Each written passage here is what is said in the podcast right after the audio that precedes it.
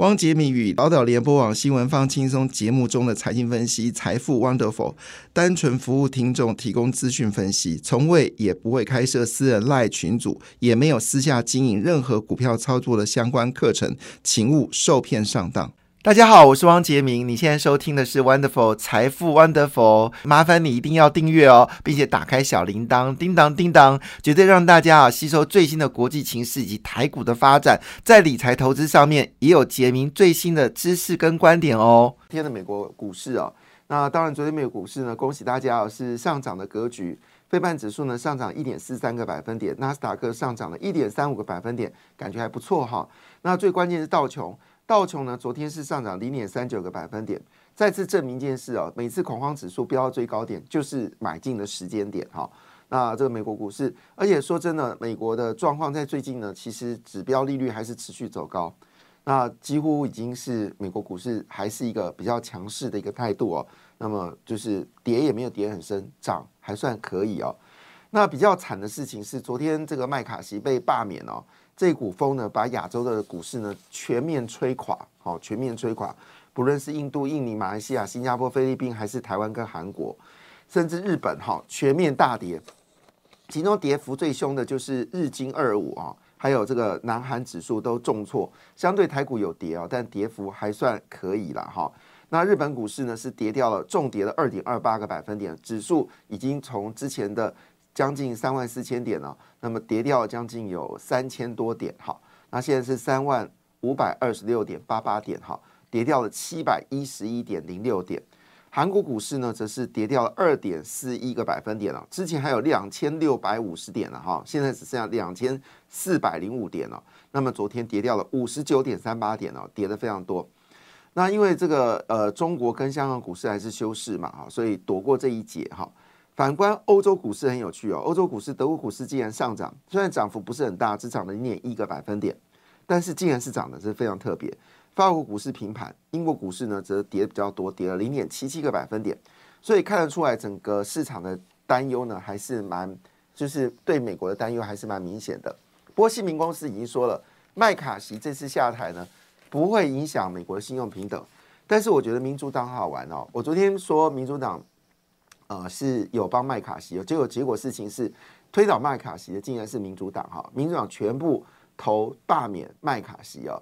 那看样子这件事情恐怕会踢到铁板，因为麦卡锡在我之所以会被罢免的理由，是因为帮助了民主党解决了十月一号联邦政府关门的这个呃窘境啊，就是紧急拨款拨款，但是这拨款呢只能撑到十一月下中旬，所以呢十一月中旬呢美国。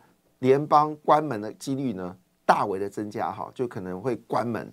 好，那这个事情当然，呃，就是大议题了。美国关门，那民主党为什么最后决定呢？要呃，就是配合共和党的比较极端极端分子呢，做出了所谓的呃，就是呃罢免麦卡锡呢？原因是因为麦卡锡呢决定要去追踪拜登他儿子所犯的错误。好，因为他儿子。之前有收受了俄罗斯跟中国的这个费用，那这件事情呢，当然要去呃弹劾啊这个拜登。那对民主党来说，你弹劾拜登这事情更严重。好，这比联邦你帮我，虽然联邦可以继续运运作下去，联邦政府可以运作下去，但是你要针对拜登来处理，这可能不能接受。好了，这个事件就继续往下看了，到底美国政情发展如何？这也替十一月份的股票市场呃呃埋下一个地雷哈。因为十月十四号，联邦政府关门的几率已经到百分之八十了，所以这个在十一月股票市场可能会呈现一个相当大的风险哦，这是要留意一下。所以外资会继续卖，台币会继续贬。虽然昨天台币呢在央行的操作之下呢有反弹哦，但那只是反弹，只是短线的，只是让你跌不要够深哦。所以可能到十一月之前呢，台币都不太可能有升值的一个状况。十一月底，好，应该一个持续贬值的状况。因为毕竟我们的外汇，因为我们的整个股票市场啊，那将近有嗯，我们股票市场现在的金额大概四十兆元，其中有十几兆是外资买的。那我们的外汇储备呢，大概是五千亿美金，那差不多五千亿美金就是大概十五兆台币嘛，五三一十五十五兆台币。所以你可以算出来，其实我们的外汇储备呢，超过四分之三以上都是外资为了买台股，这个进入到台湾来的钱，所以这钱很庞大。那如果他们决定要离开，台币一定会贬值，这是第一点。第二点呢，啊，央行也说了哈，这个新呃台币呢没有防线，就是台币没有防线，就是说有人说台币会到三十二块五来做停止，但杨金龙已经说了，台币没有防线了，就是说如果台币真的要贬。他们不会去刻意去防台币贬到什么时候。当然，对杨金龙来说，这种说法是正确的，因为如果你设底线，底线一定破。好，你设底线，底线一定破，就是这是永远永远不变的真理。就是你要设什么底线，底线破给你看。所以呢，杨金龙已经说了，汇率是由供需市场来决定的。市场太过恐慌或激烈变动时的时候，它只会调节，但不会挡趋势。所以换个角度来说，亚洲货币都全部。下跌，那台币也不可能不跌哈。那所以台湾呢，这个是走走向一个贬值的趋势呢，应该是不会改变的。那从去年到今年本呃今年的三号啊，从去年底呢，就是从年初到现在，台币是贬了五点零一 percent，人民币是贬了五点零四个 percent，日元是贬了十一点八个百分点，韩元大跌了 六点九九个百分点。所以台币的贬幅呢，是相对于亚洲国家来说，贬幅是少的。这对于呃外对于外销的厂商来说，肯定竞争力一定有影响嘛。你不要小看这一个百分点，有时候报价就差了一个百分点，你就拿不到订单了。所以以现在的状况来看，台币往下贬值呢，其实是有利于台湾的外销，这点是可以确认。那因为台湾内需状况很好，我在之前就有说过一件事情，我们在呃三年前时候曾经预测过，台币会上看到。二十七块钱哦，二十七块五。好，那那时候理由就很单纯，因为这个台积电要大幅投资，然后台商要回来，所以我们当时就估计台币是会往三十二十八块五的方向进行，最好是涨到二十八、二十七块五嘛。好，那这一次应该朝三十三块方向进行。我们在今年六月份就提供大家做这样的一个想法。好，央行在这时候一定会是适时让台币贬值，增加出口。好，所以换个角度来看，嗯。这个台币贬值的趋势应该是不会改变哦。那回头一件事情呢，在国际间，当然最重要的一个消息就是俄罗斯呢可能松绑柴油的出口禁令。那但是问题是，美国最近的状况呢，对于汽油的需求呢有些疲软，所以昨天呢油价呢一口气暴跌了百分之五，这是最近难得一见的大幅贬值哦。那之前就有消息传出来说，今年年底之前呢，油价不可能到一百块。那没想到这消息出来之后呢，油价呢就从这个九十二、九十三、九十四、九十五这些价位的直接下跌哦。现在德州原油价原本是九十二块美金一桶啊，就在这短短这几天之内啊，一口气跌到了八十，跌到八十四点五四元。那十呃十二月到期的布埃布伦特石油呢，也跌到了八十六点零二元哦。所以最近油价大幅的一个走低，那加上呢这个原油库存呢也大幅的增加。所以油价应该会持续走低哦。那这两天去买这个原油正二的，可能就亏惨了，一口气可能亏掉十个百分点。那换个角度来说，如果你还有赚的，是不是先暂时观望哈？那因为整个趋势看起来，油价已经开始慢慢的往下走低了。那对于俄罗斯来说，它继续的减产对它来说也会对经济产生影响，所以可能它能够撑多久，成为大家所关注的焦点。但是因为沙利阿伯有说了哈。八十块美金一桶的油价呢，对它的经济是有帮助的，因为这个沙特呢最近在努力的改变它的经济状况，所以推出新的经济建设。那这经济建设，沙沙乌利阿伯能够赚沙，就是我们说的这些阿伯阿阿这些阿拉伯国家们，好，阿拉伯国家们，他们现在能够赚的钱就石油跟天然气。所以换个角度来做说明，就是说，他为了要让这个经济能够转型。它就必须要变卖石油，那石油价格跌下去的话，对他来说影响就很剧烈，所以他希望控制在八十块以上。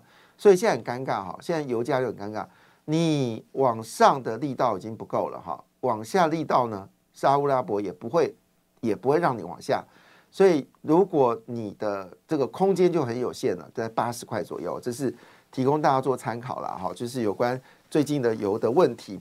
好，另外一部分呢，就是美国公布了美国的服务业数据哦，那分数呢还是可以啦哈。之前最高呢是在二零二三年的一月份哦，当时美国的服务业数据呢曾经飙到了将近六十分，也造成了美国一度要这个加强来做升息。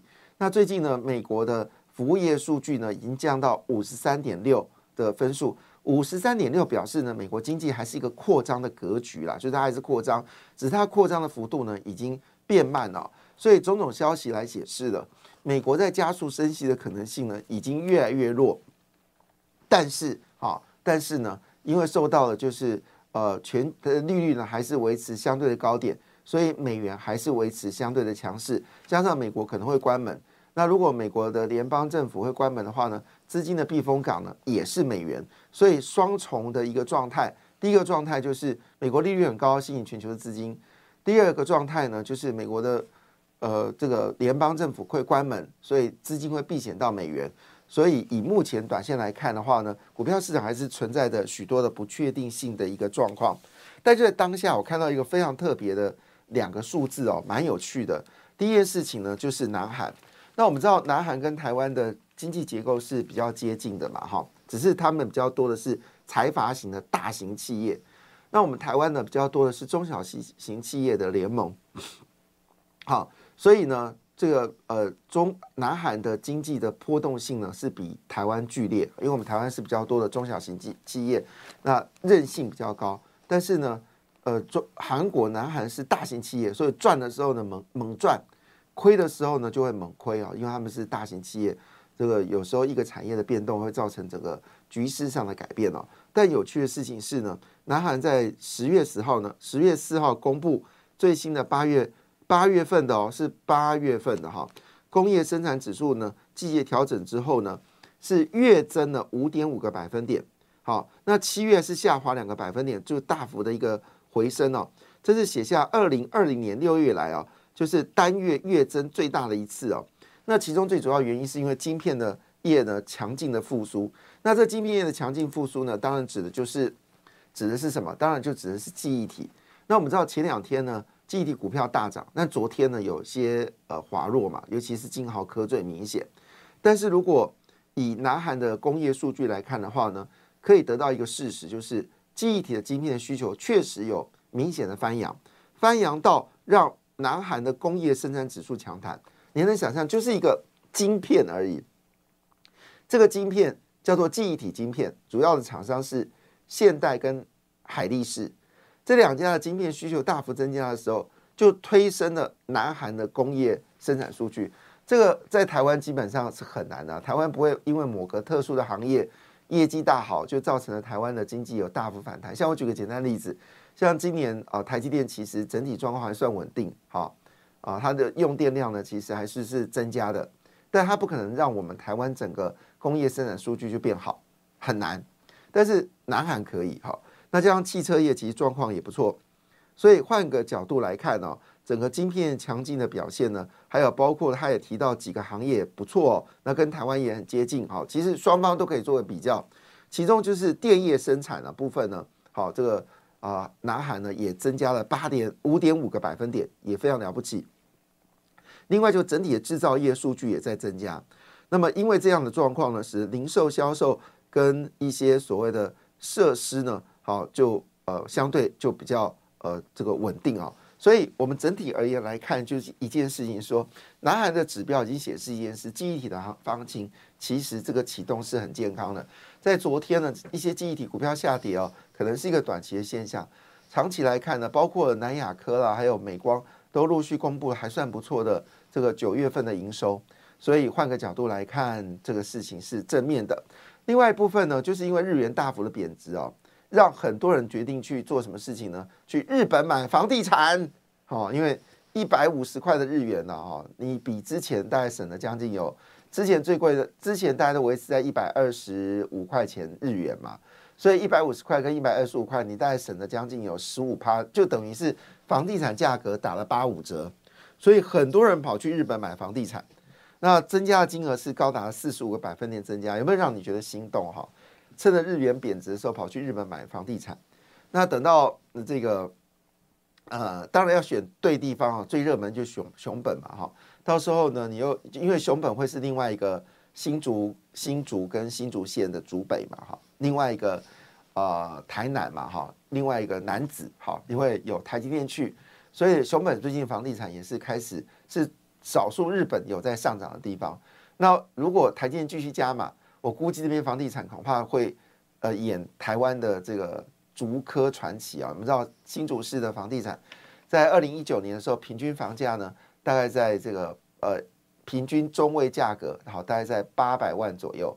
那到了这个二零二三年呢，已经到了一千九百万了，呃七百多万涨到一千九百多万，涨了将近两倍多。所以人家说熊本可能会在复制哦，复制好就是。这个竹科传奇，哈，那会不会复制呢？当然就由各位来凭本事思考这个问题了。好，日元贬值，那到时候搞不好日元升值又赚到，日本房地产上涨再赚到，好，这个可是很兴奋。但是说真的，日本非常的让这个呃，就是台积电让日本非常兴奋哦。但是龙龙潭的这个工厂呢，可能就有点问题了。那昨天呢下大雨哦，但是反龙潭科学园区第三期扩建自救会哦。那么一群人呢，呃，去抗议，好，那当然，这个抗议的主导者呢，这个名字大家都很熟悉啦，好，就是正大地震系教授徐世荣，哈，只要任何的有这个政府只要去收购地方的土地哦，徐世荣已经出现了。那徐世荣最厉害的那个战役呢，就是党当时的这个呃，就是南铁呃台南的铁路地下道，好，于是徐这个徐世荣是非常凶猛的。那当然，在只要是有土地抗争，就看到徐世荣。所以徐世荣教授的正本业应该是抗议这个房地产被这个土地被收购收购哈。那当然间接的就是不希望台湾经济增长啊。这个到底怎么回事呢？好，全球欢迎台积电哦，但是台湾党台积电哦，这是什么样诡异的状况呢？我们继续观察下去。其中纳斯达上涨一点三五个百分点，非半指数呢上涨了一点四三个百分点哦。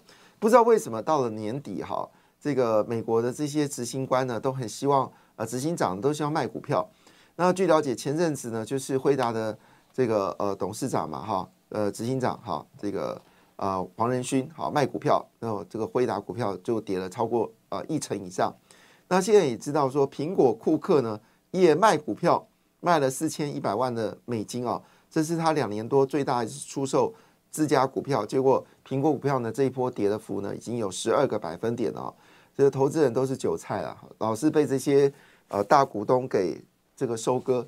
但是大股东卖股票你也没办法啊。但是苹果至少做了一件事情，什么事呢？它有回购库藏股哈，至少它做这件事情。那不像我们台湾很多的像什么伟创啊、伟影啦，还有最可恶就是那个国巨哈，对不对哈？这些公司呢，基本上尤其是国巨，对不对？每次减资都减一大堆，然后股价那么高，减资。那其实大股东的成本就十块钱，然后你就不断的减资，不断的减资，买国巨要买什么？买给你减资吗？好，那回头一件事情，呃，对于大股东来说，他很乐意啊，他减资又可以拿回现金，又可以免税，然后同时间呢，啊，又可以增加 EPS，好，对他来说实在是太开心了。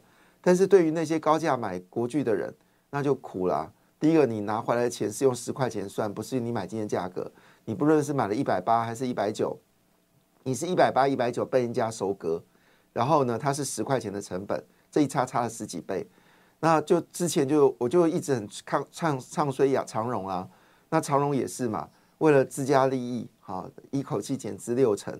那它减资的价格可能因为他们长期持有股份嘛，过去这几年不断的配股配息，可能成本就五块钱，所以它十块钱减资，除了拿到。不用瞌睡的现金之外，同时间它的成本只有五块钱，还在赚五块钱，所以这这门生意对他来说是好事情啊。但是对于高价买进的长荣的客的投资人来说，那就很可怜了。你根本就韭菜就被收割，这时候你还要去买长荣，那你是头壳坏掉。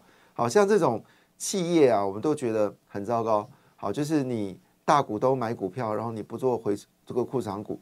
那反观台积电，我们在节目上骂了几天之后，不是骂，就是道德劝说。好，你们啊，就是股票这样跌，好，你为什么不用库藏股回收库藏股呢？来让大家觉得投资台积电是一件正确的事情。好，喋喋不休，大家都受伤嘛。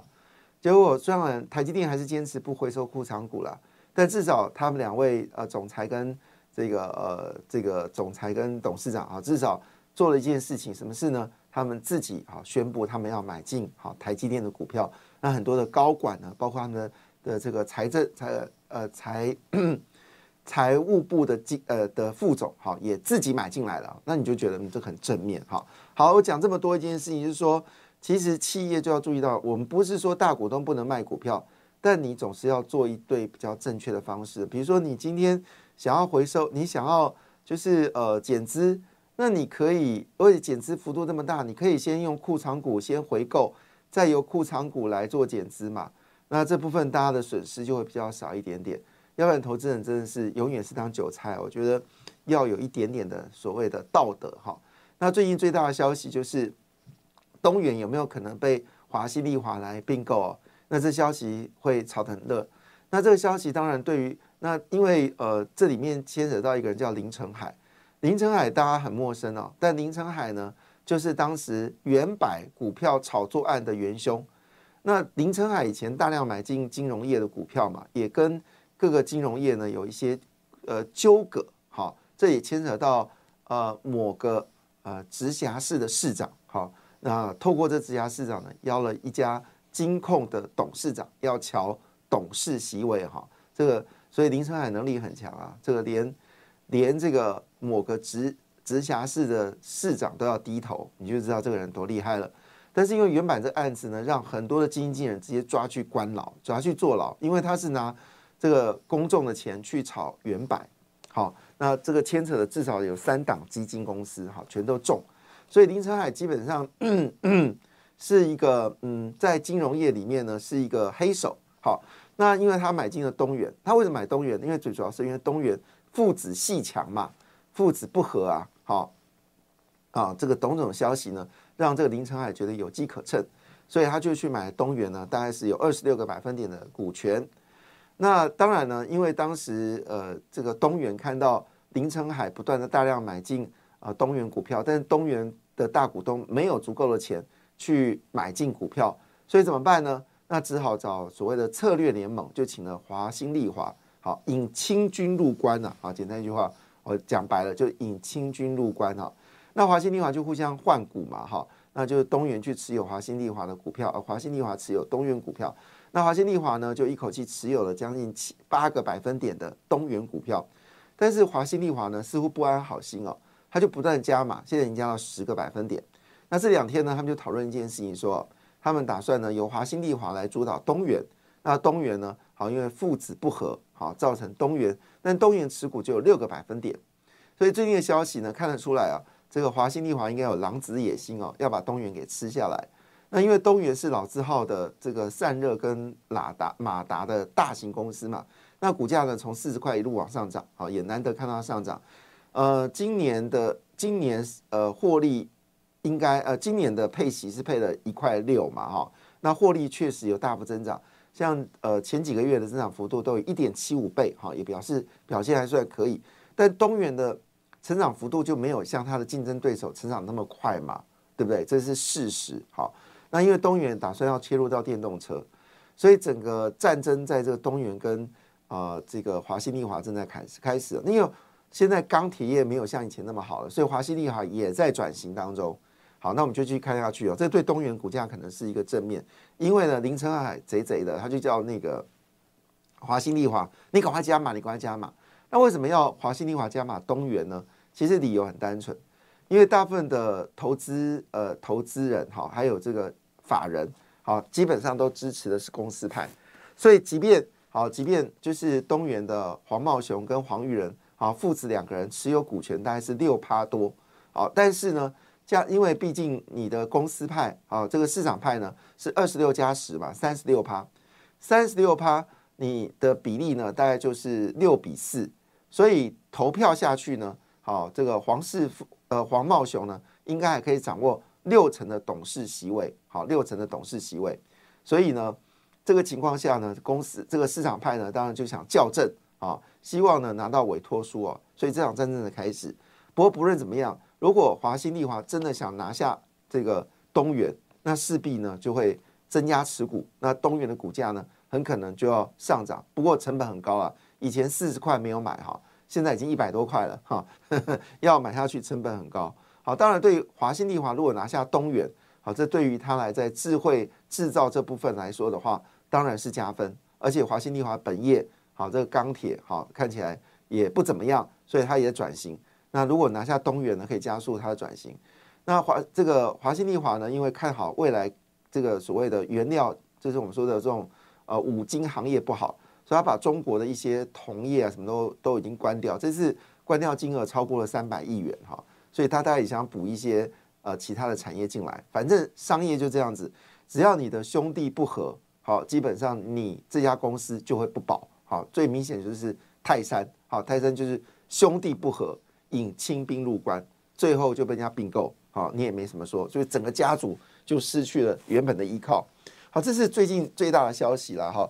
当然，回到了就是美股的状况，台股 ADR 呢全面收高。昨天台积电的 ADR 是上涨了一点四八个百分点，联电呢是微幅上涨零点一五个百分点。因为有消息指出哦，就是成熟制程呢到明年第一季还不会复苏哦，大概整个呃就是架动率呢只有百分之五十。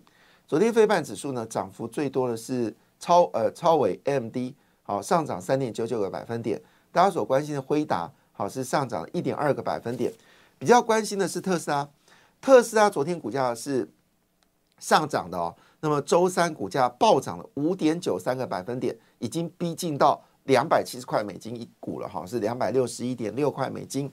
那为什么会这么的原因呢？是因为我们之前讲嘛，它在第二季、第三季的时候，它在调整它的产能，调整完之后第四季会爆量。这是第一点，第二点呢，千呼万唤的这个 Cyber 呃 Cyber Truck 可能要出来了哈，这是他们最新款的卡车要出来了，所以对于第四季的特斯拉的概念非常好。那最近因为欧洲也在热卖电电动车，所以电动车的行业普遍来说是不错的。那最近有几些股票呢也开始在往上飙高，可以稍微留意一下。好，那我们从选择权的角度来看哦，其实选择角度看出来是真的相对是比较保守的哈。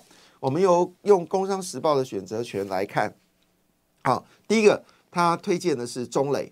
好，那因为我们知道第四季传统的就是网通业的旺季嘛，因为这时候面临到明年的这个需求，所以第四季的订单会开始增加啊，因为隔年的需求。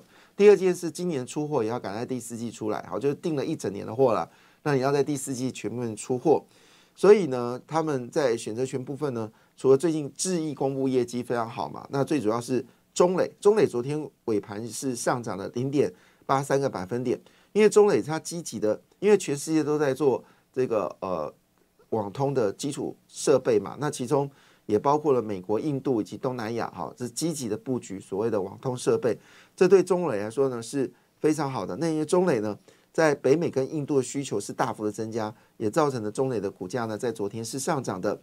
另外就是细光子，好，最近最热的话题，细光子，我其实不知道什么叫细光子，所以才疏学浅，我应该去爬书一下。因为台积电已经正式宣布哦，要发展细光子的技术，那这里几家大厂也加进来了嘛，除了台积电，日月光也出来了。那之前 因为细光子的上权股价曾经飙起来嘛，哈，就是跟细光子相关的类股，有很多股票呢就莫名要走高。那现在西光子呢已经到哪里了？西光子呢已经到了华星光，哈。那华星光呢？它是因为它主要是属于资料中心啊的一个供应商，也是光纤技术的供应商。那加上美国通讯大厂马贝尔股价已经开始直稳走高，所以华星光呢，基本上呢也是最大的受惠者。所以昨天呢，股价以涨三点二八个百分点，中场涨价格是一百四十一点五元哦。它的概念叫细光子，所以。会不会呃第四季有个新的题材叫细光子呢？好，这个是值得关注的。也许哪一天媒体有把细光子整理出来的时候，就跟大家一起来分享。或者你对细光子觉得诶这是一个机会，你赶快去打细光子，好找出可能相关的类股，很可能是一个主流。因为台积电确定它要发展细光子技术，好，这是最新的消息。台积电确定要发展细光子的技术，好。那这个细光子到用什么东西呢？到底是什么东西呢？好，我们以后可能会慢慢知道。不过新鲜的东西总是股价会上涨。好，我说其实这波股票在这里昨天下跌的时候，很多投资人走向了比较稳定的一个状态。那最稳定的状态就是政府标案嘛。那政府标案最大就台电嘛。那台电其实负债已经到两兆元哦，这是一个高级负债的一家公司。那连续亏损，明年亏损会到五千多亿。可是呢，面临到整个电力转型呢，再亏损也要借钱来投资哦。所以呢，这个投资金额不断加码，那这个当然对于呃这个这些做所谓的重电的公司来说，确实是很大的帮助嘛哈。那昨天呢，雅力哈也是呃利多嘛，雅力的年增率是十七点三个百分点，业绩创历史新高。那预估呢，未来每一年还有十五个百分点的成长。那当然主要原因是因为各地的轨道电力工程推进哦，使得业绩不断的增加。那中心电呢，也是公布业绩非常好，那么这个呃，这个营收呢是成长的年增率呢都高达二十四个百分点，所以呢，加上业这个中心电呢又得到政府的标案，好业绩越来越好，所以这个是很保守投资嘛。网通蛮保守的，细光子蛮特别的，那就另外就是我们说的这些重电的产业。好，另外一个部分呢，就是哇，这个全新公布业绩啊，这个成长幅度非常惊人，惊人。那加上呢，苹果的手机热卖啊，第四季的手机似乎有一些需求，这也使外资调到将联发科一口气调到了一千元哦，这是最近所看到讯息。所以呢，已经跌两年的股票呢，包括宏杰跟稳茂，也成为市场的关注的焦点。